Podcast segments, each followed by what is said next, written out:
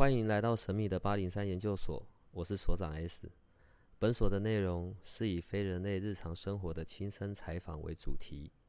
我们有一个不公开的脸书社团，不定期的会有直播与影片的分享。如果你要加入，记得通关密码是 S。欢迎你和我们一起探讨未知的维度空间，以及各种神秘又有趣的内容。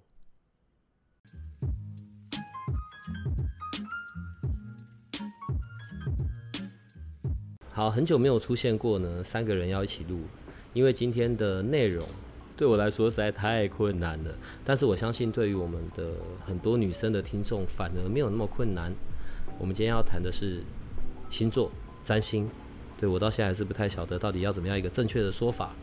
然后等一下你会听到一个新的声音，呃，不对，两个都是新的声音。对，然后一个声音呢，就是我们今天的来宾，我们的陈军老师。对，然后另外一个呢，就是我们的小。B 小小 B 可能是我身边认识的朋友里面呢最懂占星的，所以我今天他需要他一起在旁边了。所以来，陈军老师可以先跟我们的听众打声招呼了。Hello，各位研究生好，我是陈军老师。对我另外一个不太喜欢陈军老师的原因呢，是他大概是我们这边的男生里面最帅的小鲜肉。对，这是我个人非常不喜欢的一个点。我猜啊，最多去找你都在讲爱情，对不对？你要从哪边看呢？就是好，譬如说我那很。很贫瘠的认知，我就永远觉得火象就是跟火象最好。譬如像我狮子，那适合我的可能就是母羊啊、射手啊、狮子啊这一类的。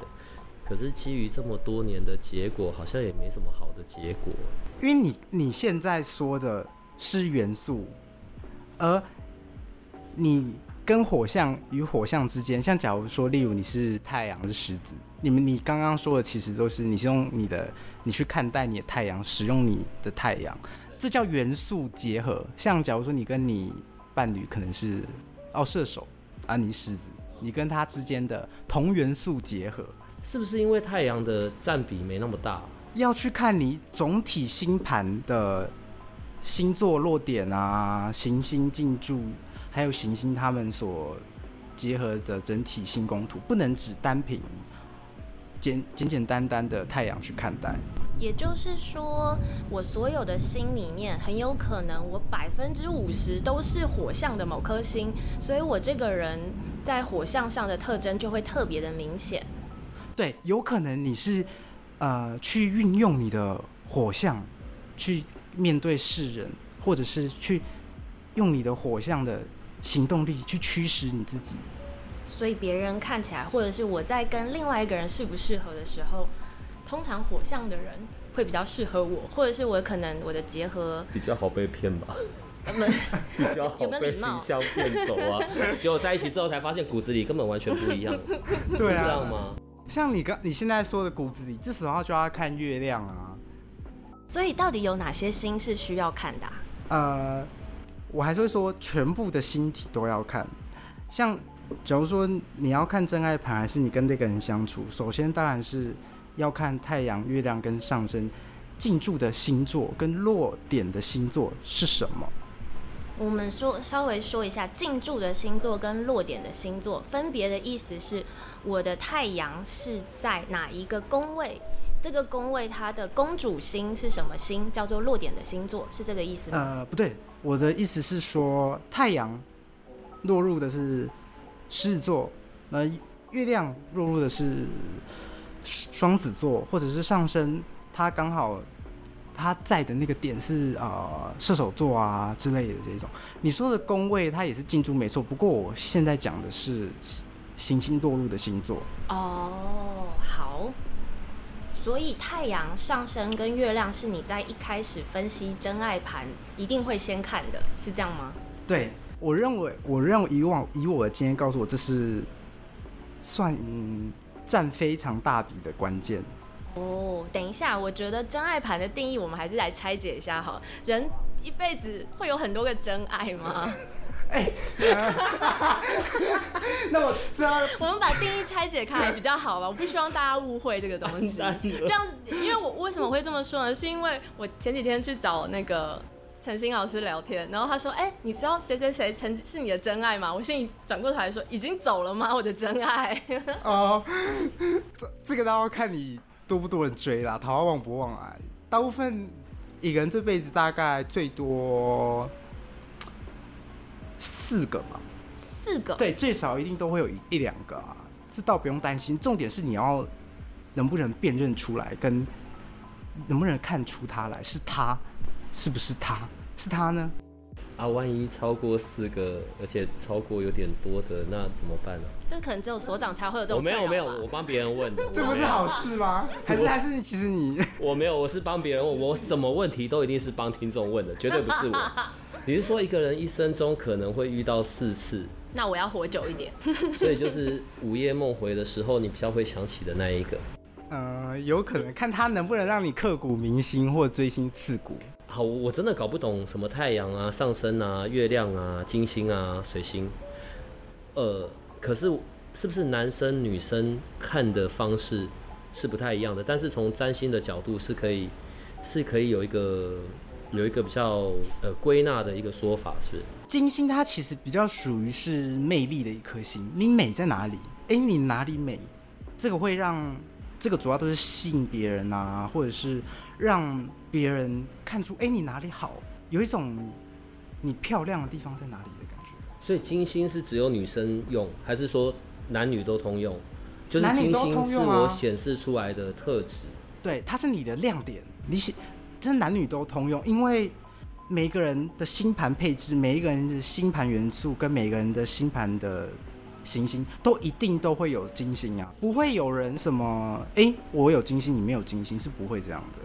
哦，所以即便有一个说法是男生看就是看另外一半可以看金星，女生看另外一半可以看火星，但其实因为星盘是很复杂的，它也许它也会跟紫薇一样有行星落线的这种关系。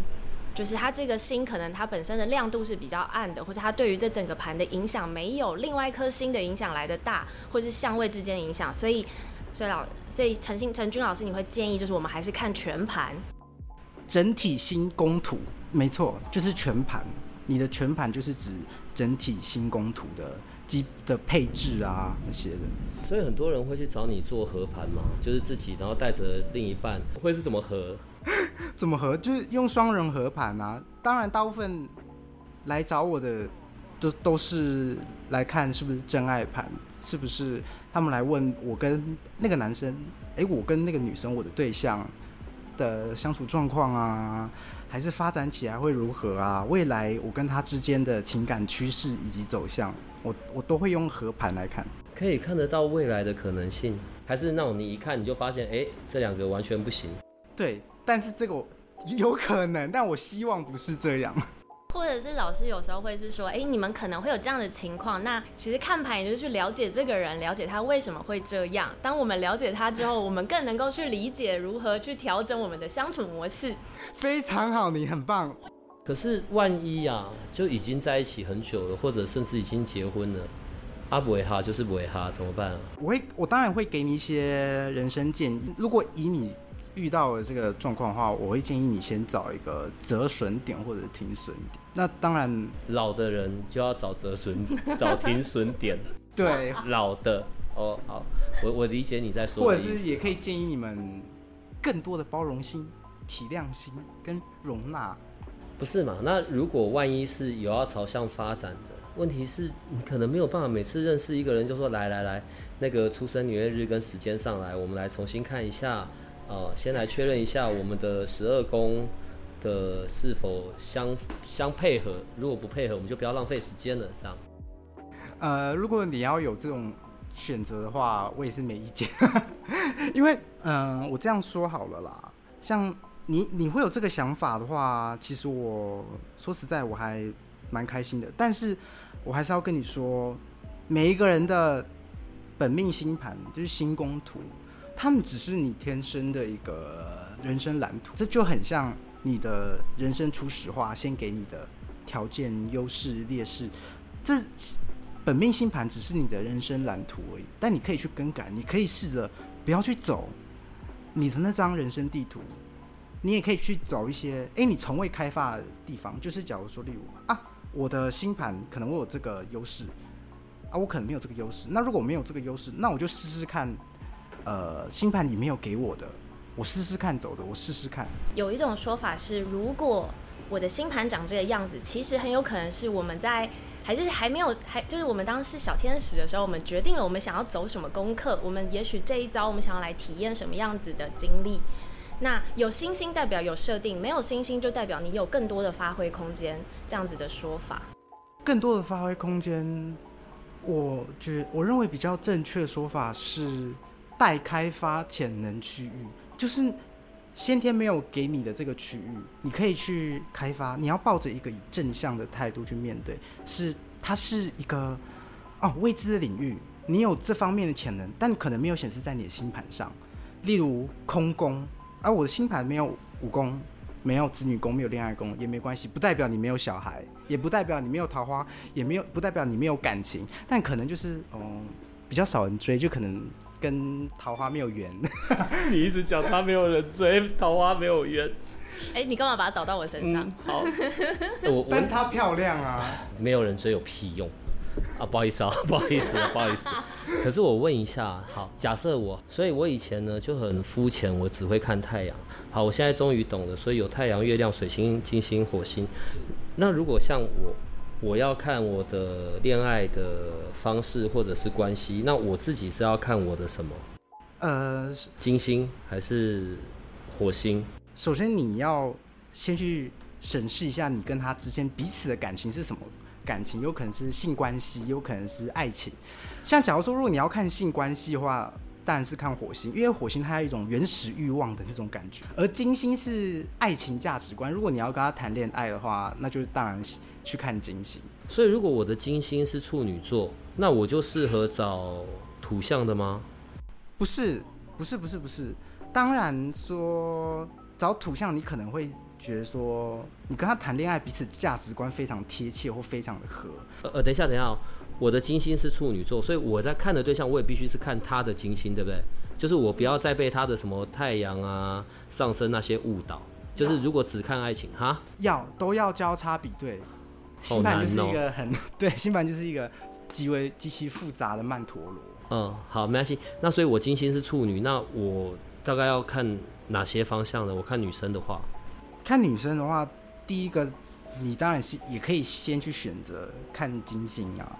例如说，哎，她的金星是处女的话，你可能就会发现，跟她谈得来的话，你会发现彼此的价值观会非常的合，所以金星代表的是价值观吗？爱情价值观以及美的展现啊，你漂亮的地方。其实你有很多客户常常去找你问真爱，就是从星盘看真爱。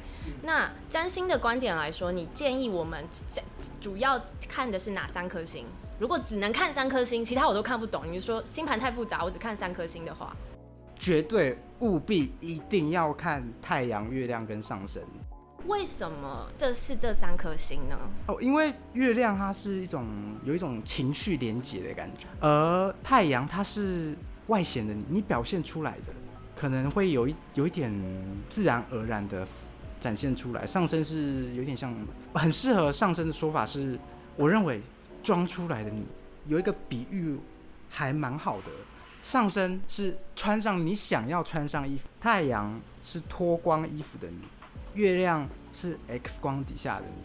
就例如说，你上身是来上身天蝎的话，你就会想要穿上天蝎衣服你，就会装出你是天蝎衣服的样子。例如，我举个例，我第一次跟你见面，很有可能就是带出天蝎的那个样子出来，很像这种感觉。像假如说你聊几个小时，或者是认识了几个月、几天，它是你显示着出来的。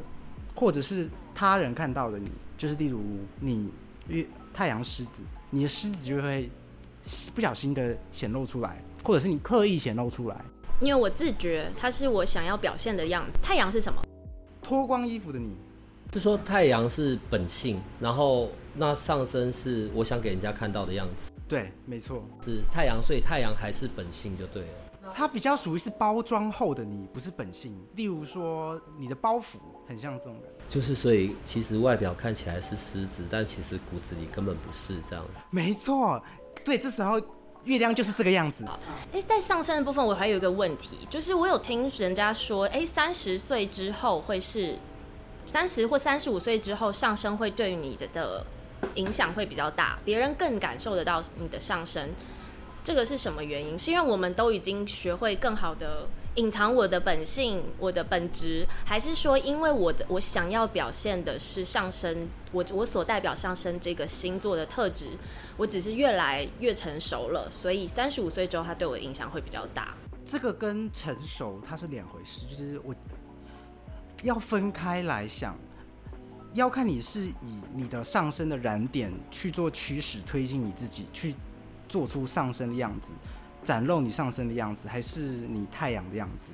这个问题它没有绝对答案，绝非对也绝非错，也有可能就是很多人都是用上升显露自己的，也有可能他用的是月亮的，而大少部分都是用月亮去面对世人或者是跟人相处。上升是很像你走出外门，你走出去在路上的那个样子，会看到的。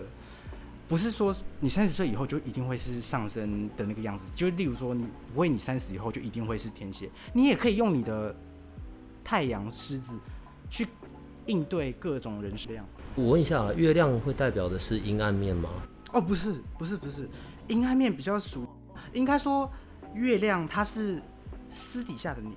更贴切跟更正确的说法是在房间的。那我懂了，所以为什么说就是如果要看相处的对象要看月亮，是因为当你相处久了之后，你还是会有那种穿着睡衣在家，然后不化妆的这种时候，所以那个时候可能月亮就会影响你更多。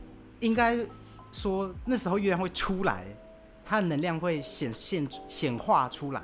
而不是说，所以刚刚有提到，就基本上要看对象，什么样的人适合我，或是我现在遇到这个对象，他到底适不适合我，一定要看这三个，是因为这三个是组合成一个人基本形态的最最影响最大的星吗？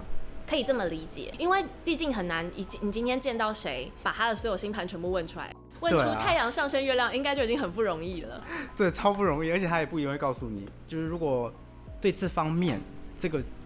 去呃星盘这块，如果他们不了解星盘的话，他们当然会有可能会听不懂你你在跟他说什么。但是你可以试着去问问看，因为说不定就你觉得遇遇到一个，哎，他竟然懂你想问他什么，跟想，或者是他不要废话，把他的出生时辰给我就哦，对，没错，非常好。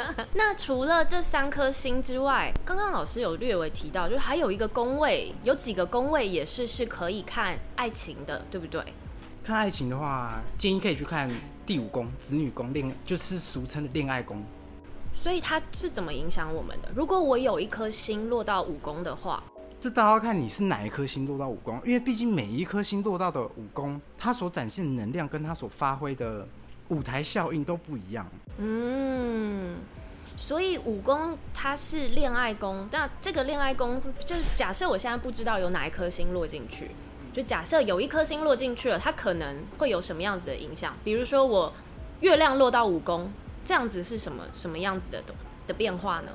哦，月亮五宫哈，真的是被动式吸引桃花，被月亮五宫的桃花引动很旺，而且大部分都是别人追你，不会你追别人，因为这种有一种有点像被电的发被动式的发电机的那种感觉，但是不是你主动去追人，是你。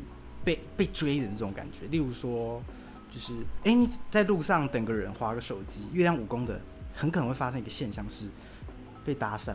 所以我可不可以理解为，如果我武功里面有行星落入，我在谈恋爱的时候就会有这些行星的特质，比如说月亮，月亮是比较敏感的，我在谈恋爱会是比较敏感的吗？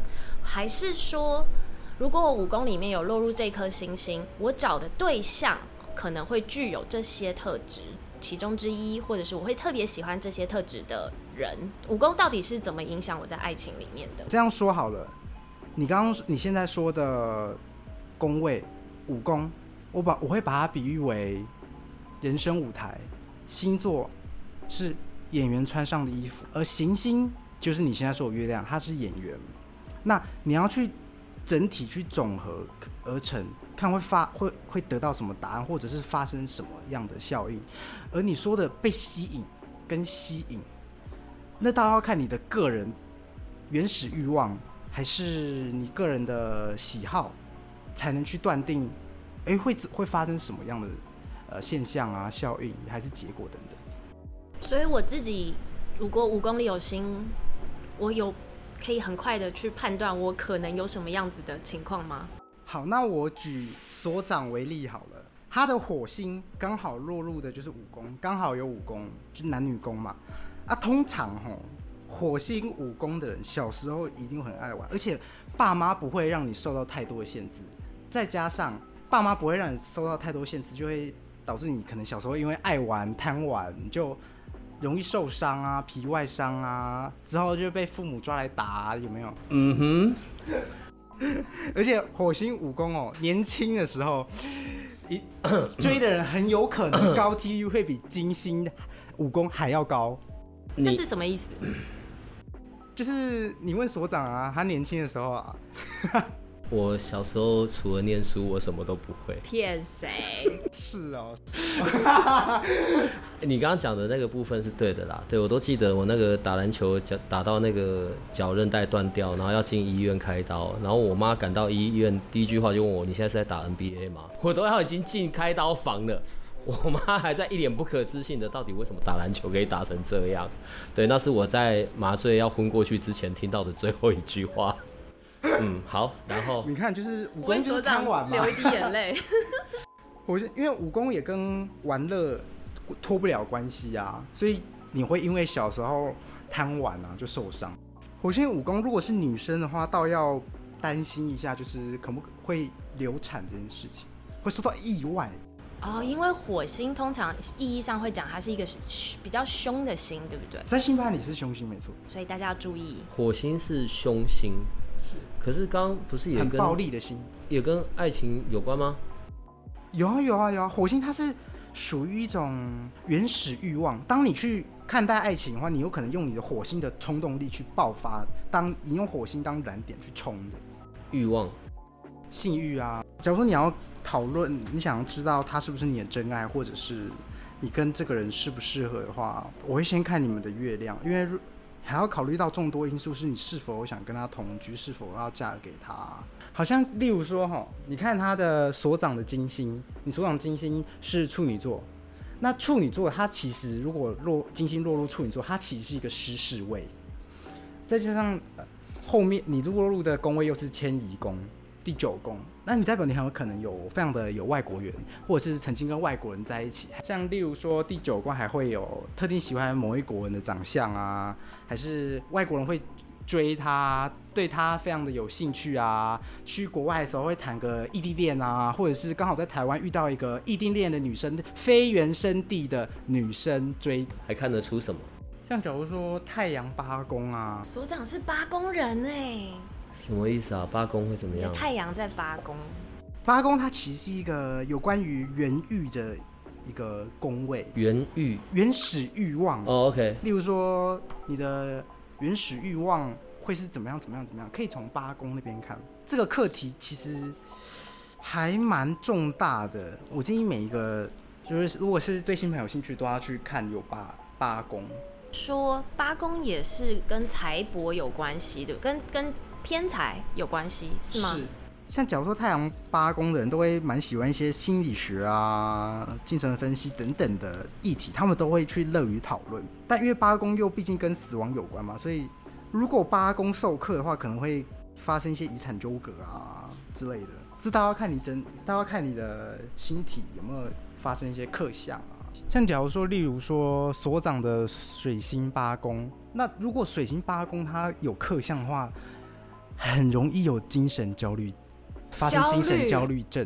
例如例如说，他停不下来，你知道吗？无时刻都在想他在想什么，你在想什么？哎、你做这个行为，为什么你会这样？你到底在想什么？哎、我做这样，他会误会我？那他现在脑中在想的是什么？你会一直去，你的精神状态会一直去处于一个奔腾。所以如果我今天的对象可能我看到他的盘里面有金呃水星八宫。那么我就要多体谅他常常焦虑，我就要常常带他去大自然去放空，是这样吗？要我要走啊！是可以，但还不错。是你这个建议还不错。所以这个也会跟我谈恋爱的方式有关吗？还是就是要找到一个那种可以让我阿弥陀佛的那种？所以要跟我在一起的，就是动不动都要开始念大悲咒。因为通常哈，水星八宫的脑袋没有办法空下来，所以他们会就是像你刚刚说的，要多多去体谅对方了。多多去关心他，给他空间。他这样的人是不是特别需要空间啊？特别需要空间，有可能，应该，因为，可是我但但老实说，我觉得我认为这种人哦，你如果让他待在一个空间，他反而会处于一直思考状态。应该是要让他有事情做，建议你去分心，让他分心，打电动也有可能，也可以啊。就让他脑子看似在运作，实际不在运作。对，所以他们一定应该会有属于是他们的解解决焦虑的方式。对，因为他们完全没有办法让自己失去控制的能力。哦，我懂了。我曾经有任男朋友，他曾经跟我说，他打电动是为了放空，所以我要去接受这件事情。哎，有可能他的水星就是在八宫哦。哦，他很想要努力让自己放空，但他就放不空，放没有办法放空下去，他只好借由打电动，把他在奔腾的那个脑袋奔腾的那个精神状态给切掉。嗯，所以了解对方的星盘真的对关系有帮助，因为不然每次我看到他在打电动，我的火都很大。有因为这吵架吗？就是因为吵架，他才会跟我讲他是在放空啊。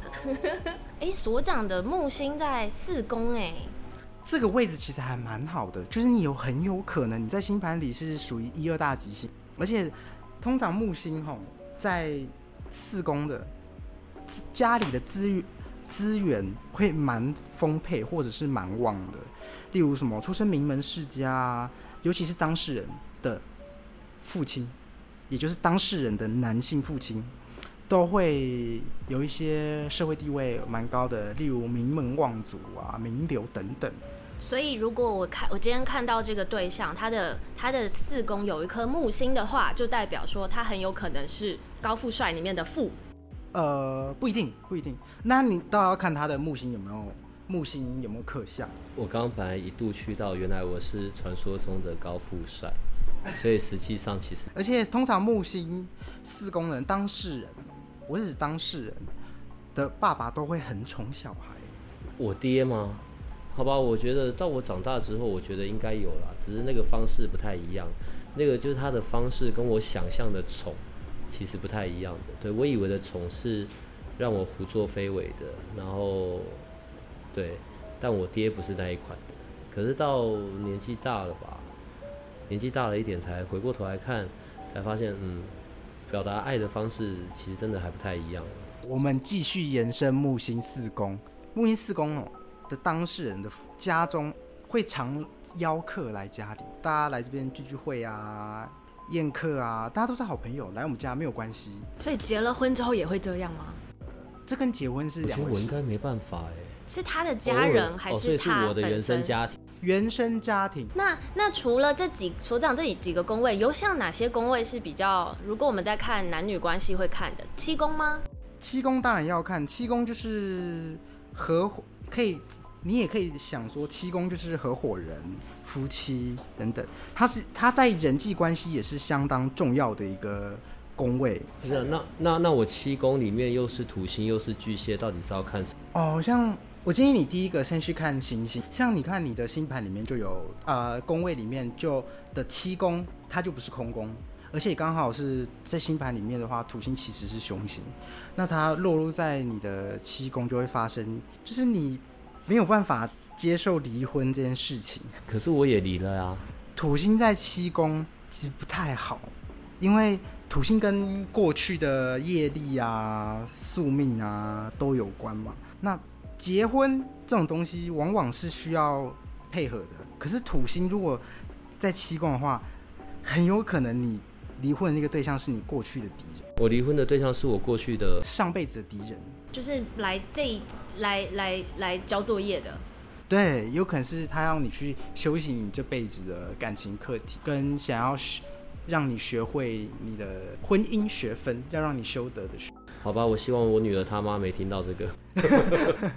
所以基本上，如果有土星在第七宫的话，这个就是很有可能会发生的状况。哦，好吧。而且土星七宫有一个有点有点不太好的现象是，土星七宫人会遇当事人会遇到配偶会把你当做佣人来使用，把你当做帮佣的角色去对待你。我不知道要说什么好啊，我比较期待我可以，我可以遇到我可以使唤的人这样子，好吧？但其实土星，其实延续老师刚刚讲，土星也有一个说法是，它是一颗夜星。那其实这颗夜星对于你来说，你就是来宵夜的。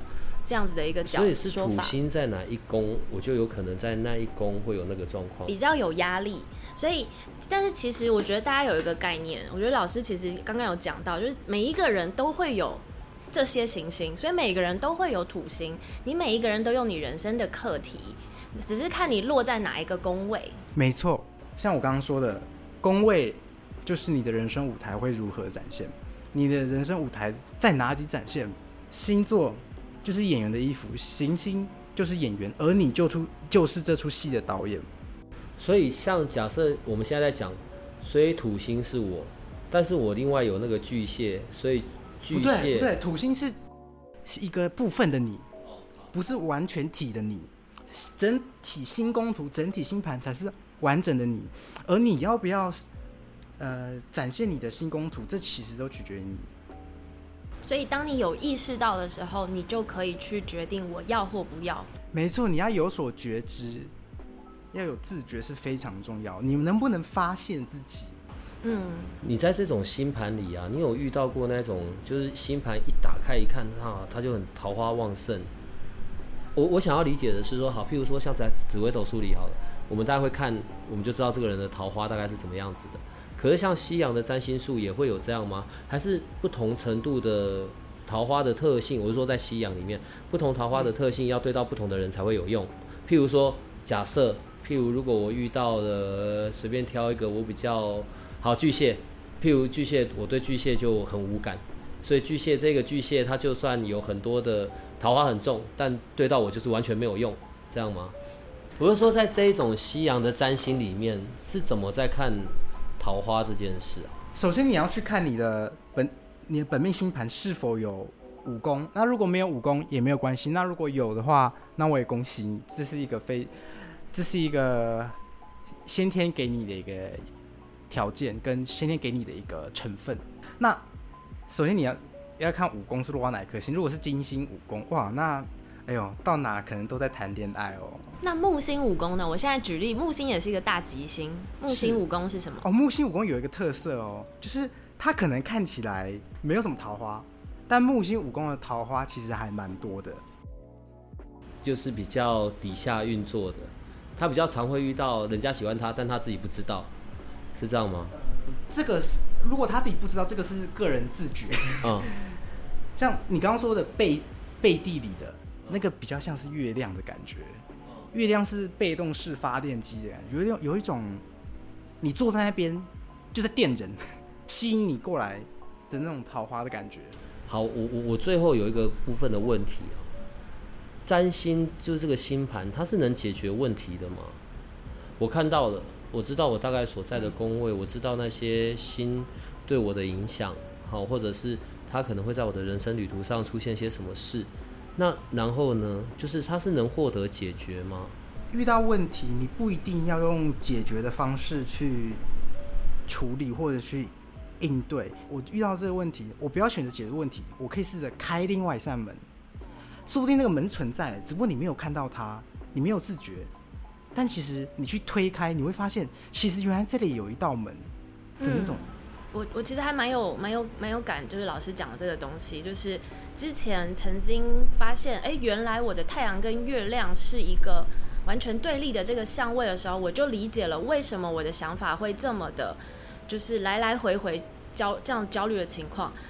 即便我知道我焦虑了，我会觉得我不可以这么做，可是当我看到星盘，我就了解这就是我的设定。这样子的时候，其实我的心反而放轻松了，我就觉得啊。如果我下次再发生这样的情况，我只是知道我又发生了我的这个状态，我只是需要，就像老师说的，我可以换个角度去想这件事情，或者是就如果我是这样，那我就让他这样子过去。你这个想法非常好，因为你不受制于你的命运，你没有窠臼在你的星盘里的那种宿命的感觉。但是我也不是说你的星盘里就是宿命，因为它只是一个人生设计蓝图，先丢给你。你自己看怎么使用吧。所以我觉得，如果能够很好的理解或者了解自己的星盘到底是在说什么，我有什么样的特质，这会是一个对于自我觉察有很好帮助的一个切入点。那当然也可以透过这个方式去找适合我的对象喽。到底是多渴望有一个对象？是不是星盘里面没有桃花？呃，五宫空宫啦，谢谢。五宫空宫好，那你我刚刚说到了，呃，他刚刚说到五宫空宫，如果你发现你的你有空宫在里面有这个空宫现象的话，也不要灰心，要抱着一个正念正向思考。哎，我可以去开发空宫啊。我没有就代表我没有这个运吗？当然不是啊，因为占星嘛，它提供了一个能够让人类去面对各种命运的机会。那我们可以试着增加彼此，增加各个运作的空间，试着去扩大、扩张那个那些能够让你发挥的空间。好，今天是你第一次来到这边，然后也是我们八零三的听众们、我们的研究生们第一次认识你。所以，我们今天聊的内容也比较比较是一个大的的概论。之后你会固定来，而且我们可能每次就要有固定的主题了。到时候跟着这一集出去呢，我觉得我可能要刚好在我们的社团里做个调查好了，大家就在上面写上一下你自己的那个。金星是什么？你另一半的金星是什么？然后你就开始来回答他们的相处模式。那所以今天就谢谢你来，然后之后的我们每一次就会有每一次的主题了。所以你可以跟我们的研究生们说拜拜了。各位八零三的研究生们，欢迎来找我哦。大家拜拜喽，拜拜。如果你喜欢我们的节目，请多帮我们分享，并且鼓励订阅，让八零三研究所可以持续成为你探索灵能世界的另一只眼睛。